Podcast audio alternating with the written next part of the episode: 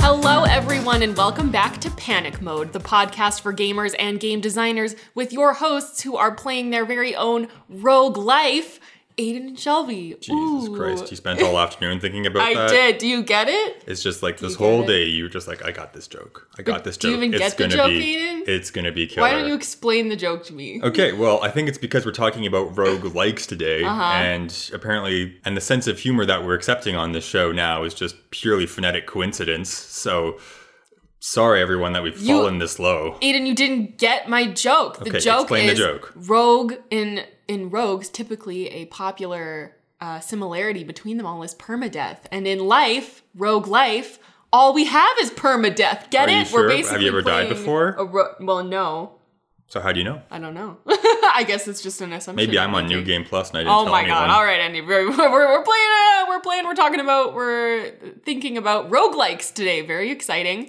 The genre itself, how it started, where it's going, and some similarities and differences between a lot of the different kind of roguelike games, roguelite games that we're seeing these days. Because uh, there's a lot of variety and a lot of debate about what could be considered a rogue game versus what is not. Uh, so we're gonna get into that. I'm pretty excited. All right, explain this to me like I'm five. What is a roguelike? So, a roguelike came about after the game Rogue, as you may imagine. you know, game designers just exceedingly creative with their vernacular at times. so, this is very much like Dark Souls. We're seeing a lot of games come out that refer to themselves as Souls like games because they're inspired by the original Dark Souls mechanics and they have some similarities going on. So, roguelikes are basically the same story, but it just happened a lot earlier. In 1980, the game Rogue was released and it was basically uh, a game done in ASCII art, so you don't actually see any characters or really anything on the screen other than uh, letter characters themselves. So like backslashes, an at sign, perhaps an and sign, right? Uh, what is it? Octothorpe. Yes. Aka the hashtag. Who knows? uh, but basically, you control this little character, this little uh, letter number, um, as you explore different levels of a dungeon. And it's going to be totally randomly generated or procedurally generated, sorry, on each playthrough. So you're going to get a different dungeon every single time. And the reason you're going to be getting a different dungeon is because when you die, you die in real life. No, you die permanently. It's permadeath. They would implement permadeath. So every run is a different run. You'll probably hear that a lot uh, these these different stages of playing through a game being referred to as a run um, so that's just one playthrough before you die and then have to restart rogue was also turn-based it took place on a square grid which is heavily influenced by that ascii art that they were using and it allowed players to have time to determine their best move to survive so the, the player would move and then they could think about what their next move would be um, there wouldn't have like enemies attacking them in real time or anything like that. So that was what Rogue was. So these elements have been heavily adapted and copied uh, in in some different ways throughout the years to create the genre rogue-like. And this is what we're going to be talking about today how these games have evolved, how they've used these previous mechanics that Rogue once implemented that became very, very popular and fun. Yeah, 'cause I was which about to say, uh, it's like- led people to want to look up, oh, what, what games are like Rogue that I can play, right? It's true, but I'm, you're saying like all these games that are rogue likes are the game are like the game Rogue, and I'm like I feel like I haven't seen that many ASCII games in the past couple years, so Well- I'm not sure how up to date this definition is. That's a great point, Aiden. So we're going to be talking about the definition. Um, but the first thing that we're going to need to remember for this is that really a roguelike is any game that has randomly generated levels and has permadeath. Those are the two main kind of keys that we're going to be following throughout this episode. So, keep those in mind. Every level is different, never been seen before, and you only get one shot at it. Yeah. Until you restart, obviously. The game isn't like, haha, one shot, go away. You get to try again. You just you just they restart. you, you, you pay for the game on Steam every time. It Every just, it just uninstalls yeah, no wonder they're so popular. you lose.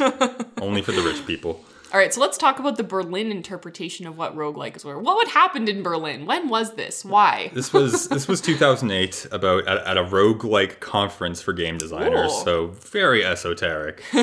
and this is essentially decided, you know what?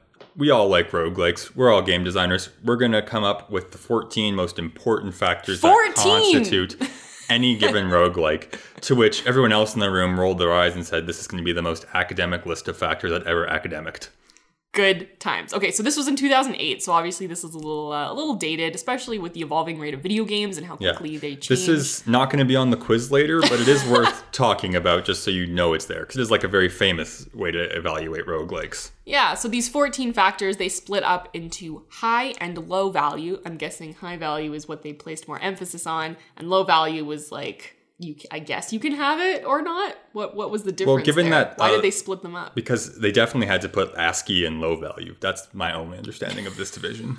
because there's no way ASCII is being a big part of it. Anyway, let's get into the, the, the eight first, the eight high value factors first. All right, so these are important, or so we think. So, first of all, this is actually what we've already said random dungeon generation.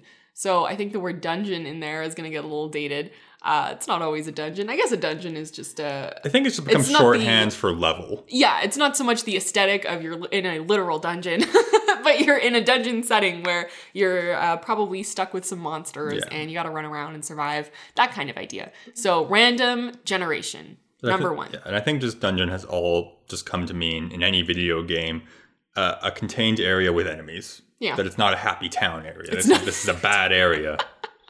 I guess that's true. I guess that's true. All right. All right, number, two, permadeath. Jinx.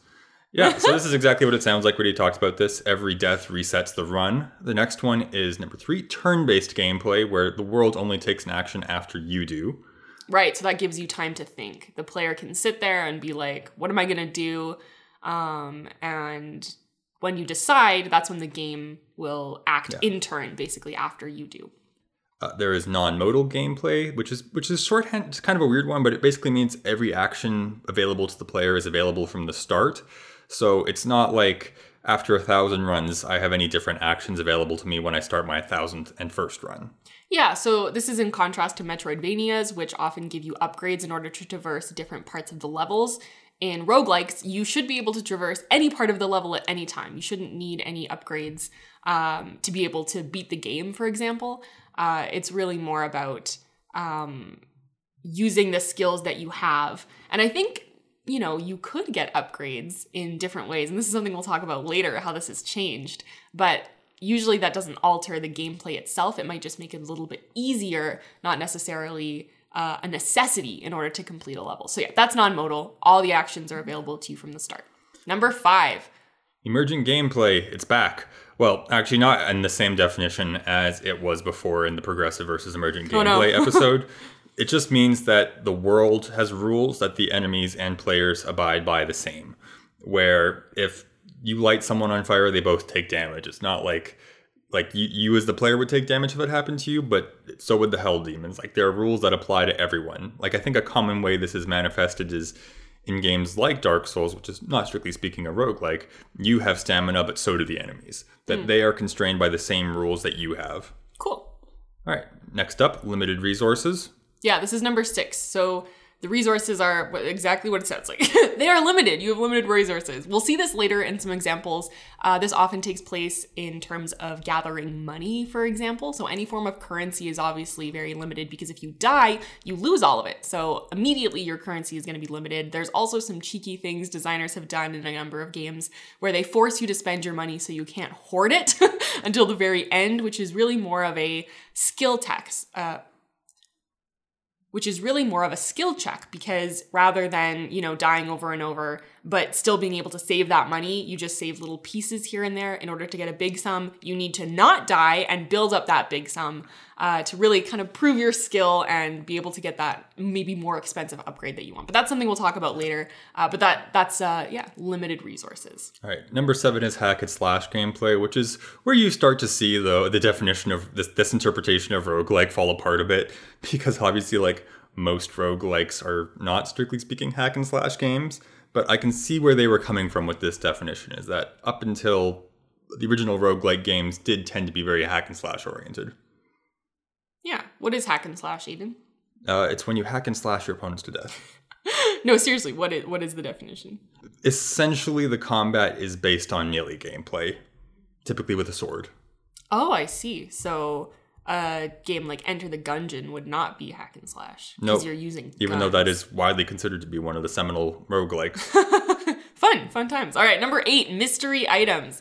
This is one that we'll also see in some examples later. Uh, Binding of Isaac is a very popular example for mystery items. You can walk up to something, open it, and it'll be a different item every time. And this also goes hand in hand with that idea of random generation of levels. Um, if there are items in there, of course they're going to be randomly generated too. So there's going to be there's going to be some mystery items. yeah. While I was doing research for this episode, I came across this article on Gamasutra by a designer called John Harris who was kind of submitting his own set of factors that go Oh, into great. roguelikes. 20 And factors that make a rogue. I decided not to include it because it just seems kind of redundant since we were already kind of presenting the Berlin one as one that should not be abided by. Mm. But he, he talked about a factor that any mystery items should not instantly kill the player. It was like the cyanide principle. And I'm like, you know what? That is a good principle of game design, Mr. Harris. Well done. I like it. Anyway, I thought that was funny. So those were the eight high value factors. Let's go into the final six low value factors. So with the assumption that these are perhaps less important but still present. Yeah. So number one is it is a single player experience, not in the sense that you play it by yourself, although probably in that sense too, as far as they were thinking, but that you only control one avatar and you view the world from the perspective of that avatar.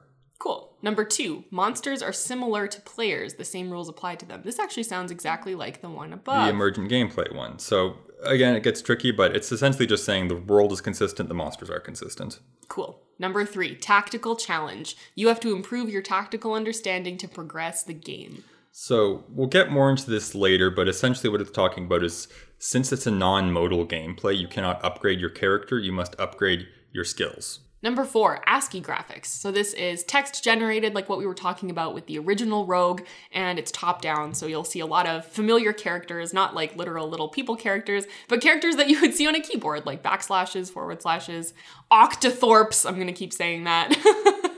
yeah, Ampersands even. ampersands. Oh, the whole the whole shebang. Yeah, so if there was any doubt that this was kind of a questionable interpretation of rogues, I think ASCII graphics may be the most uh, problematic factor here. All right, number five, dungeons. Wow, you're in a dungeon. You know, I would have thought that has, that if your first factor was random dungeon generation, that would imply the existence of dungeons, but let's go with it. and number six, numbers. so this is just the way to quantify character HP, etc., which basically exists in every video game ever. It's just not always expressed that way to the player. Where instead of having 10 health, it just shows you a red health bar that is X pixels long that goes down X pixels upon each hit. Yeah, so I guess really it's more the existence of like health or Yeah. something like that. But I guess numbers can also refer to how much damage you do as a character, how much damage a weapon can do. How much damage the cyanide does to you when you pop it out of a random Um, That's true. loot che- loot chest. Basically, there's uh there's some numbers that are happening, and as we know now, those numbers can be communicated in many different ways, like you were saying, with health bars, with hearts, um, whatever you want, really. So uh, so that's interesting. That's an interesting set of 14 things um, that seem to have been just kind of thrown together. Well, I guess you know you got to cut them some slack, right? This was in 2008 that they came up with this stuff. Video games looked very different in 2008 than they do now, especially with the indie scene. I think there's a lot more accessibility in order for indie studios. I to will cut them no slack games. here. They put ASCII on the list. Yeah, okay, you're right. ASCII somehow still made it. Uh, but but we can look at this list and we can sort of see what has been retained and what has changed, and I think that's really interesting too. Um, so so saying that, let's talk about two video essays that we really liked that we're going to use as jumping off points to to talk about the the different ways that these 14 principles have changed and stayed the same over the years. So the first one is Design Doc, the channel Design Doc, very awesome. Um, it goes into a lot of detail about what sort of games you get as you change these Berlin interpretation factors, which I thought was really interesting. For instance, this is a real example from the video. If you take out the turn-based gameplay and insert music-based gameplay, you get Crypt of the NecroDancer. And I'm like, wow, I would, I would have never thought to have replaced turn-based with music, but man, Yeah. now I know. yeah, it's kind of cool. Hey, it's uh, I thought it was a really interesting way of slotting in different things to not only break the Berlin interpretation, but also show that it's still a roguelike, even if you remove and change some of these factors around. Um, so that video is of course going to be linked in the show notes for anybody interested. The second video we'll be referencing is by Mark Brown, one of our favorite video essayists, um, and he's talking about uh, more rogue-like versus rogue-lite, which we'll also be getting into later. So both kind of come at it from a similar but different perspective. But what both of these channels agree on is that randomly generated dungeons and permadeath are really the defining features of roguelikes. And that's because they allow for these far from uh, familiar elements and new gameplay emerges because of this right so this idea of random generation Yeah. is going to create this this sense of unfamiliarity um, and it really pushes you as the player to become skilled in a number of different things rather than just memorizing um, you can really learn how different enemies work in different environments and prepare for it that way. And that makes for new gameplay as well, right? Because you never really know what's coming. You never know what the lay of the land is going to look like. So you're going to be doing different things each time. It might be a similar mechanic of swinging your sword, for example, but it's going to be in different ways in different situations. Um, and that's going to be interesting. And then the second thing that this kind of permadeath plus random generation allows for is what I just talked about. That's valuing comprehension over memorization. That like imagine a, uh, a roguelike game that was based around guns and you had an enemy with a sniper rifle. That if if this enemy the level decided to spawn in a, in, a, in a small room it wouldn't be much of an issue. You'd be right up close to it the sniper rifle wouldn't do much good. Checkmate. But what if he spawned really far away across a field where he had perfect vision? Or she i guess i should stop using the male pronoun Wow. was down a narrow hallway and she had a perfect line of sight and there was no way ostensibly around that you can't approach all these situations the same way through memorization. You have to understand the system the game is offering to you. Maybe you have some kind of riot shield or dash Yeah. ability or your own sniper rifle. You have to figure out how to counter a variety of situations because you never know what you're going to encounter, but which makes it super rewarding when you can deal with anything. That's true. Yeah, you feel like kind of a badass when you uh, when you figure out those systems to the point where you can just go through and just you know lay waste to the land that's brand new you've never seen before. You feel kind of good about yourself. I don't know. It's good. It's a good time.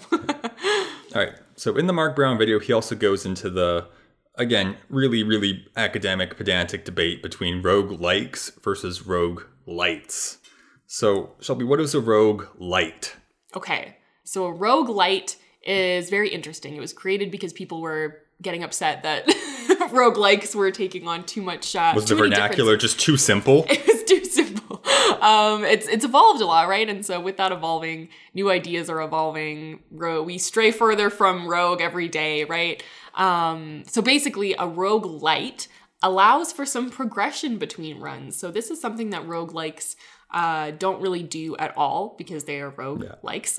but a rogue lite, as an example, um, between runs, let's say you're collecting a certain type of currency. So this actually happens in Enter the Gungeon.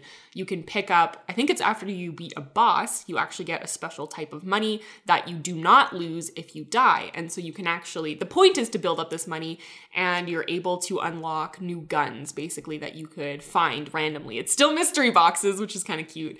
Um, but you can purchase uh, a bigger variety of guns on top of the massive variety that the that the game already offers you, um, and you can have a better chance of rolling, you know, different types of weapons.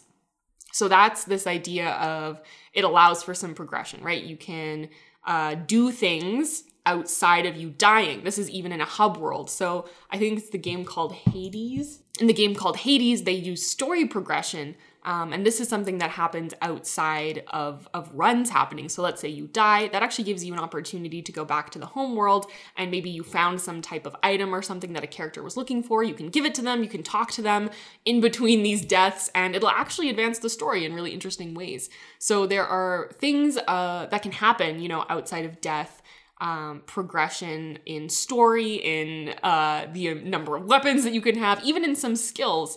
Um, and this can help to make the game easier for you. And a lot of the time, that's why it's considered a rogue lite, because a rogue like with a K, the difficulty spike, you it starts uh, fairly, I guess, a little. Well, the difficulty is always the same. It never spikes. Well, yeah, but it gets it's not that it gets easier. Like it never gets easier basically. It might get harder depending on where you are, but it's not really going to Yeah. have a have that equal kind of graph where the bar just goes up the entire time, right? That's a that's a roguelike. But a rogue lite because progression can happen between runs, the difficulty actually does change quite a bit rather than it being entirely difficult or easy the whole time. You actually see that the game does get easier over time. It might not always, you know, you're going to run into challenges, but overall you're going to feel like you're getting better at the game and it's unclear whether it's because you are getting these, you know, progression bonuses and leveling up or because you've actually mastered the skill of the game. Um, so that's actually a common criticism of a rogue lite. So I know we're describing a lot of difficulty curves, which may not be the best way to communicate these ideas in a non-visual medium. So if you have the time, I suggest you go watch the Mark Brown video essay to see what exactly he's describing. It'll also be linked in the show notes. But what we can talk about is the pros and cons of both the rogue-like and the rogue-lite. So rogue-likes without the without being able to progress between runs in any meaningful way, the game is all about skill. It is all about how good you are at the game because if I sit down and play your game and you've never played it before, it'll be the same experience as if I had played my game for a thousand hours. There are no barriers to victory. It is just you against the machine. I love it. So the cons of roguelike, rogue K, if you will. I would prefer that. That would make so it similar. much easier to remember. So the cons here are is that the difficulty is unchanging. It's like you said, it's just you versus the machine. And if you're not very good at the game, that can be extremely frustrating. And you'll just have some players that can never meet that threshold in order to progress, right? And speaking of progression, there is no progression, not really in terms of uh, you feeling like you've accomplished something, especially if you just die at the end of one run. There's really nothing to show for it. Um, so the the progression can be frustrating, and the especially if the the difficulty is too hard for you in the beginning. Um, and it's taking too much time for you to push through that, that can be frustrating as well. Like, I think it'll leave a bad taste in literally anyone's mouth in any type of game if you sit down and play for an hour or two hours and for whatever reason you have nothing to show for it. Yeah. That you always kind of want to be like, okay, something has changed. I have improved. I have acquired more currency. I have advanced the story. Something is different. I have mm. done something with my time. But if you're just like, well, I guess I'm back at the start screen, right where I began, and I, I didn't really learn anything, you're just like, okay, well, my mouth tastes like dust right now. I don't know why. It can be weird, yeah, especially if you're playing a roguelike for the first time, right? Different players are going to react to things in different ways. So it's just something to keep in mind and remember as you're designing and even as a player, too. Um, you know, roguelikes aren't for everybody. Some are, depends on the game. There are so many different kinds of roguelikes. That's true. which is kind of funny to say. But yeah, sometimes it's just about experimenting. So let's move on to rogue lites, rogue T. rogue T. Okay, I think I saw that Star Wars movie. Oh, there you go. All right. So the best the best part about it is obviously it gets around this no progression issue because every run has meaning and that with enough time beating your head against wall upgrading your characters literally anyone can beat the, beat the game because they will can eventually just overlevel their character where the system can't really take them anymore just by sheer force of will and grinding. Yeah. The cons to roguelites are that this can often be an artificial barrier to victory, so it's not that it's like you said, like it's just a matter of time basically before yeah. you're able to upgrade enough. If I lose, I'm just like, oh well, maybe I just haven't gotten enough upgrades the designers yeah. wanted me to have, and there's just this barrier between me and advancing the game that just yeah, exactly. exists there artificially. There's also what I was talking about earlier with that idea of ambiguity over player skill. So it's when you beat the game and you feel good about yourself, it's kind of a question of okay was it because I got really good at the game and I was learning the mechanics and the comprehension needed in order to beat it? Or was it because I just progressed enough and overleveled my character? And the one caveat I will add to that is does it matter? I think it's the type of player that you are, and it's whether or not you care if there are semantic issues with when you say you beat a game if you beat Dark Souls 2 but you only used arrows, did you really beat it? I mean, that's only for you to decide. I don't think anybody else has any business telling anybody how they should be playing a game. Yeah, like I mean, when I beat the Elite 4 with my level 75 Blastoise, I didn't care that I overleveled it. I was just happy to beat them. exactly. There you go, right? So I think that ambiguity over player skill is really a personal thing that everybody's going to have a different opinion on and that's okay. It's just about knowing how you feel and what you look for in order to obtain joy when playing something. And keep that in mind when you're when you're looking over mechanics and maybe find, trying to find a rogue-like or rogue roguelite that would match you. Whoever picked, picked those terms yeah, please needs, stop. needs to be expelled from gaming academia. So Mark Brown in his video offered two ways around some of these cons. where to get around the no progression issue in rogue likes that you do things to advance the game that don't affect the gameplay so the no progression gameplay is intact but you still have something to show for each play session which is what mm-hmm. you were talking about with games like hades and enter the gungeon where Yeah. you were getting bits of story or little new bits of variety to add to each run that the game doesn't get easier but it does either get different or the story gets different stuff like Yeah, that Yeah, exactly, right? And I think too cosmetics are such a big thing that I think we can all appreciate. So even giving your character like a new little outfit or something like that could go a long way to show that you're making i love progress. having my character look cool Me too. All right, and then a way to get around this issue about ambiguity over player skill, which was the problem we had with roguelites, is that you still have to have the game be hard just to get the upgrades. Mm-hmm. Where, like, an example I was thinking of was in Dark Souls that, like, if I want to level up in meaningful ways, eventually it becomes way too tedious to do it just against lower level enemies that I have to go beat hard enemies. Or if I want to farm good materials, I have to be defeating harder enemies. Or games like Rogue Legacy, I think is what it's called, where you only get the money, you only get to keep the money you get from each individual run. You can't stockpile money over multiple Yeah, runs. yeah. So stuff like that, which still facilitates amount of progression, but still requires more and more player skill. Yeah, so it's still it's still testing you. Um, you're still progressing. You're getting those upgrades, but you need to prove that you can get them first. So there's like it's almost like milestones, right? Yeah. You're they're seeing if you can meet these milestones. Aiden, I noticed that you bring up Dark Souls a lot for roguelike examples. Is Dark Souls a roguelike? Yes and no, because I think that in some senses, like your first pass through an area kind of can feel roguelike because you have never seen that area before unless you've watched a playthrough or something. So on your initial run, it's kind of like a roguelike and you have permadeath, but obviously the levels don't change unless you're doing a chalice dungeon in Right. Bloodborne. And I think if you went through and looked at the Berlin interpretation of roguelikes, you'd realize Dark Souls had a lot of elements like that, which is why it keeps coming up with me, coming up for me. I think it's probably closer to a rogue lite than a rogue like because you can the, just the character progression. Yeah, where Dark Souls has its own answer to the whole player skill ambiguity thing, where it's just like the game is so ridiculously hard that it doesn't matter how much you pump your character up, you're happy just to win no matter what it looks like. That's true. That's very true. So yeah, I think Rogue Lite, Dark Souls, um, kind of inspires a lot of those elements. Um, and that's kind of interesting too, because Dark Souls spawned, of course, its own genre, which is also very interesting. Um, so Yeah, it's when, cool. are, when are we going cool to to get Souls Lite? Oh yeah. Oh man. So oh, here we go. I don't know. That would be kind of wild. Um, so now that we've kind of gone over what all of these things are, what all these elements are, um, let's talk about why rogue likes, rogue lites, whichever you prefer, what makes them so compelling. There's so many of them these days. So many people are looking to play them. I think it's first and foremost the emphasis they place on skill. That that is something common to both of them, and not a lot of games do that. Where there's a lot of games that are very easy, and you can pretty much anyone can beat the experience with a little bit of practice. But roguelikes and rogue roguelites don't offer that to you. That if you want to get deep into the game, you have to be good, and it will make you feel like you are skilled. And I think that's the main appeal. Hmm. I think it's compelling to sit down and you like have a goal of wanting to reach a certain point and then being able to play it over and over again until you get to that point. I think that's very compelling because it's the it's the idea of one more time, right? One more run. Yeah. And I think that in itself is a very compelling idea whether you're whether it's, you know, runs or a, like a level in Candy Crush or uh, an episode on Netflix, right? There's this mentality of okay, one more blank, one more thing. And I think roguelikes tap into that really well. Just that almost human nature of like wanting to just, oh, what's the what's the next thing on the horizon, right? What if this is the run where I get further than I ever have? Especially if it's like a light, like a rogue lite, right? And you're you're aiming to get a certain upgrade or something like that.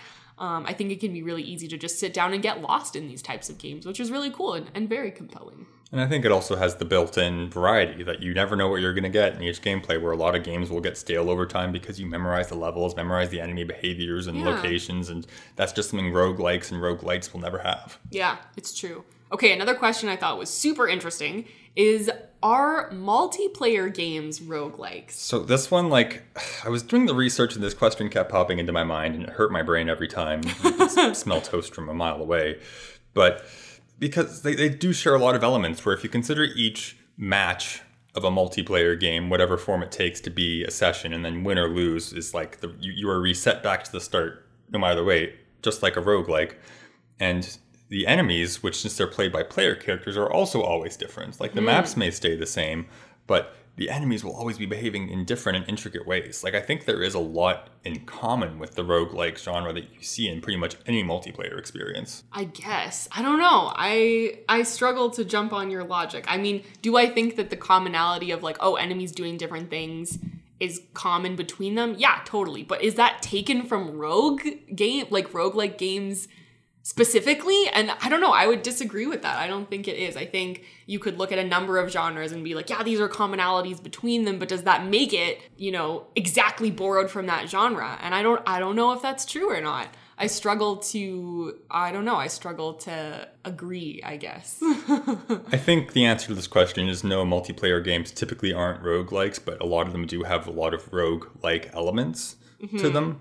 And i guess but are those rogue-like elements that they have See, now we're getting deep into the pedantic right? side of the game. Because it's like, okay, game academia. It's enemies doing different things, and it's like, well, is that but, not multiplayer? Like, con- consider this, where you were talking about our desire to see what's just over the horizon, what's yeah. going to be in the next playthrough. Yeah. I think that's a big driving part of games like uh, Apex and Fortnite and the battle royale genre, where yeah. there is like a very big goal that's very hard to reach, but each attempt is very fast and very quick and every game you're like maybe this will be the one. I just yeah. go the whole way and win and it's it's very exciting every time and that is something that is very common to roguelikes but yeah. it varies from game to game and i just thought it was an interesting question to throw your way. No i agree. I think it's wild. I think it's a wild question. I think it's cool though because it's the it's also the idea of like okay those 14 definitions you know quotation marks. Gotta get that ascii in there. Ascii in there. Uh these definitions that maintain a roguelike and we kind of came to the conclusion that these probably aren't the best definitions anymore because of you know how much has changed but also how limiting that is. If every game follows those exact protocols you're going to get a lot of games that are that are similar and it's because these games like binding of isaac enter the gungeon you know hades all of these these different dark souls you know they they looked at that formula and they made anywhere from an enormous number of changes to just one or two, right? And and those made all the difference to still keep it in that idea of what a roguelike could be, but progress the genre to something we maybe haven't seen before and to keep it fresh and new and interesting and, and to keep innovating, right? So I think it would be, it would be interesting today if we tried to do 14 new definitions and one does that even make sense to do? Because we know that definitions are dumb and they only constrict us. Um, but still i would i guess even to just take stock of all the different games yeah. that are considered it's roguelikes like, and list their commonalities and just see like okay where are we today versus where were we then? Like if we're looking at the berlin interpretation as just like a set of parameters to describe a genre well parameters much like stats they're all made up, but, but, some of them are useful. Yeah. And that's really the most we can ever ask for them. Yeah, no, I think that's cool. I like it. All right. So last question for you. What is the future of roguelikes? Oh man. Well, I don't much like 2008, they had they had no idea and I don't think I don't think we have any idea either. I think I think all I know is that they're probably going to change a lot. yeah, I think we're going to see more and more genre blending between yeah, roguelikes yeah. and other things like a I look forward to see how roguelikes get implemented with the Guitar Hero genre or something. And I'm not talking about Crypt of the NecroDancer. It's not just music. I was just trying to be ridiculous. okay. but yeah, I think it could go in any given direction. And at some point, people are going to draw the line and say, this is no longer a rogue like, this is a Souls like, which like we had in 2011 mm, with yeah. Dark Souls. And where the genres start and end is ultimately very arbitrary, but I think roguelike is a very big one and I think it covers a lot more things than what was set out in the Berlin interpretation. Yeah, I agree. I'm I'm excited, I'm interested. I know there's so many brilliant, wonderful people who are getting creative with many different genres. So yeah, I think that genre blending thing is going to really be key. Um, and that's going to be really exciting because who doesn't love, you know, messing with the rules? I look forward to it. Awesome. On that note, I think we'll end the episode there. Yeah. Thank you, everybody, for tuning in. Take care. Bye-bye. Bye. Thank you for listening to this episode of Panic Mode. You can reach us on social media at panicmodedotnet, all spelled out, or on our website, panicmode.net. We would love to hear any comments, questions, or feedback you have about today's episode, and we'll be back next time where we'll sit down with the art director of Pixelmatic, Wayne Wong Chung. We'll see you then.